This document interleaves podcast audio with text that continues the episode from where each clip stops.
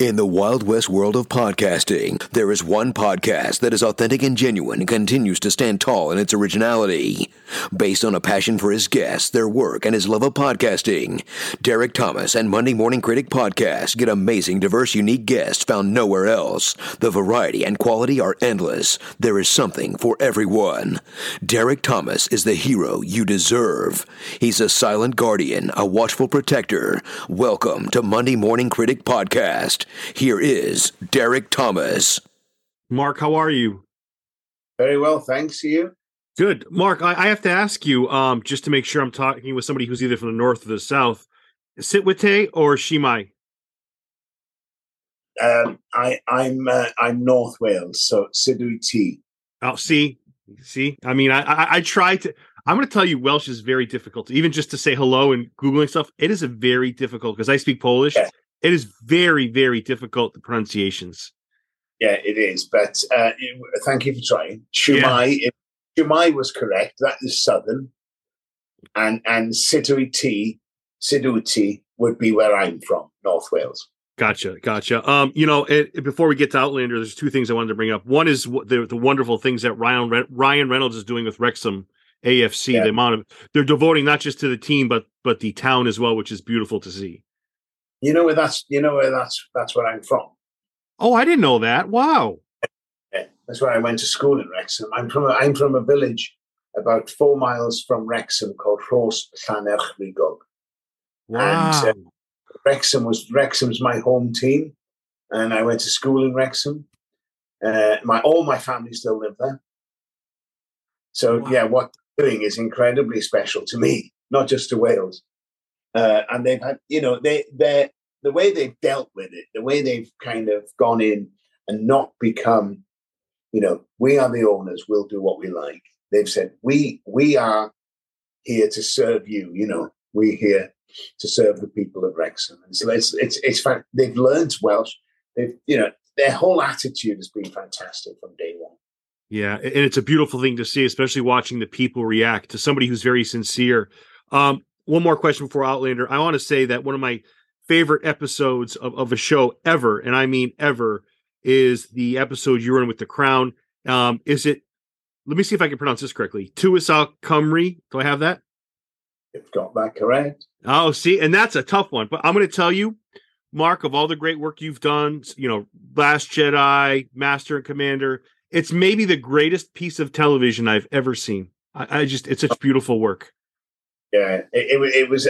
Thank you very much. It's it's a, it's, it's a wonderful episode it, written by James Graham, and uh, it, it's it's a real standalone episode, isn't it? And and it's away from the whole the palaces and all that. You know, it's going into Wales and uh, Charles on his own. It's the first time we see Prince Charles, that Prince Charles, and um, Teddy Millward, who I played, was still alive when we shot it, and so I met him. He came on set. Wow. So, yeah, and uh, he was a very old gentleman at that point.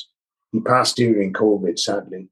But uh, yeah, what what what an amazing piece of history to tell. You know, it was um, it was lovely, so clever of the crown to step away from all of the, you know, the grandeur of of the palaces and London and and you know Balmoral and all that to a university town in in Wales. You know, wonderful. Uh, yeah, it's it's it's a wonderful piece of, of television. Um, speaking of strong characters, because that's the one great thing about that episode is you watch somebody going from you know a teacher to a role model to potentially a friend. That's a great part of that. But then you see somebody like Tom Christie um, in Outlander, who is very very opinionated, knows what he wants. For somebody who hasn't seen one of the greatest shows on TV, The Outlander, talk about Tom Christie. Talk about what kind of character he is. Talk about his traits a little bit. Well, from the first we see, Tom, he's incredibly um, he's incredibly awkward and strict and pious and opinionated, as you say, and very uh, self-willed. You know, Tom. It's Tom's way or the highway. Um, and uh, you know he tries to follow uh, the teachings of the Bible, hugely important to him, incredibly religious, doesn't see anybody else's point of view as being valid unless it's in line with his own. Mm. Difficult character to like. He's a difficult character to warm to. And and and those that come across him, you know, if they don't uh, if they don't agree with him, they they experience his wrath. And uh, he's a very angry man, very uh, yeah, I, I, can't imagine what it must be like to meet the real. If I was to meet Tom, what that would be like, you know, very difficult to even have a conversation with him. You know, mm. he's uh, he, he's uh, you know, he's he's he's not easy, and yet there's something about him that certainly, hopefully, draws people in uh, as we go through Series Six into Series Seven You know, and we and we see so many different aspects of it. You know, by the end of six, he's been on a already been on a big journey. You know, he's already there's already been shift, and there's already been transformation, and it's it's much bigger by the time we get to seven. But you know, if we if we think of post Malva death, there's always a huge shift when we see him arrive in Fraser's Ridge and say that he will escort he will escort Claire. He's all there's already been major shift within him. You know? I think yeah. he's at you know, he's at a very low ebb. and and his world has fallen apart, you know. The whole what he intended to do was start a new life with Malva and Alan in Fraser's Ridge. And, you know, even though his biggest antagonist was there in Jamie, you know, when he meets Claire, something happens, you know, despite himself, you know. And, right. Uh, they go, they in a way, they go on their own sort of parallel journey through six, you know, with all the operation and the book and the. It's uh, yeah, he's it's uh, he's fascinating, really, because he's so difficult to begin with, and yet you know we seem so vulnerable by the time we get to the beginning of series seven. What do you think it is about the show, Mark? Because I feel like I know why I would have liked it, my and my late father would have liked it, but why? I mean, it's big. It's it's got like an eight point five on IMDb, which is almost unheard of.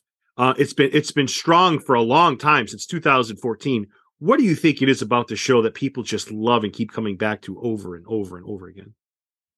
Well, I think it starts with Diana. Really, I think yeah. the the books is where it starts, and she's written such an extraordinary world, you know, and it's vast and epic. And yet within that epic frame, it has these amazing characters and these relationships that are fascinating. And, you know, to think we're in series seven hmm.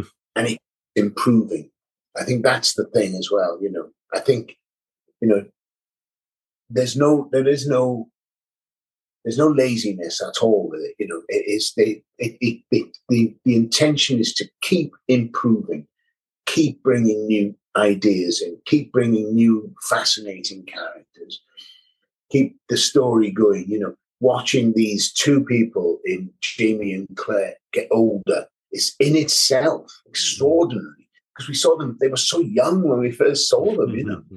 And now we see them in their middle age, and it's it's you know, it's almost like you're living with them. You know, you're getting old together. Mm, you know, mm, mm, mm, with them, and uh, you know, and, and and when you know they bring in these new characters like the Christies and and lots of others, you know, and these extraordinary people, we get a glimpse into. And you know, the 18th century America is, is, you know, I know we start in Scotland, but now, you know, we're we're we're in 18th century American what a fascinating piece of history and place to be, you know, to to take the story to, you know, as it is in Scotland, you know, mm, mm. You know, two places that are really being transformed forever, you know, uh, um, historically. And yeah, it, it's it's it's vast and epic, and in within it, you know, you know, we, as we're here, you know, to talk about um, my role in it. Um, you know, if you think of the vastness and the epic quality of the depth of all those episodes, where do we end up? We end up in a small cabin on a ship, two people just talking to each other. you know, and it has that quality. It has that real intimate quality, you know, within this huge wash of history and characters and travel. You know, all the all the stuff that you have with historical drama as well. But you know, those two people talking to each other and being vulnerable with each other is timeless. Mm, yeah, and you throw in elements of time travel, war, history, all the things that you've said. And, and one of the things I found interesting that you said is there's never like a filler episode or an episode where, excuse me, they maybe take an episode off or or I'll go off point or waste time. It's always direct. It's always on point. There's never an episode where it's like, okay, I'll have a restroom break now. I'll go get a sandwich. It's like you always want to be in front because there's always things happening. You know, it's just it's amazing.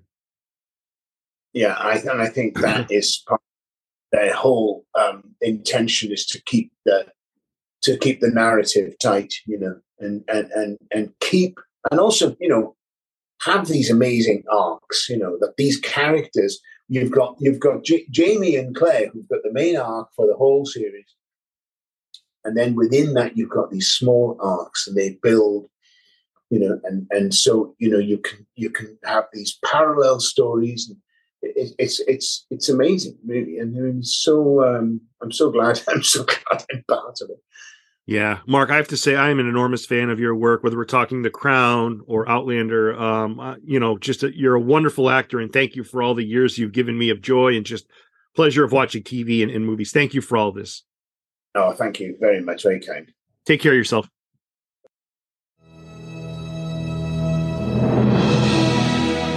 Thank you for listening to Derek Thomas and Monday Morning Critic Podcast.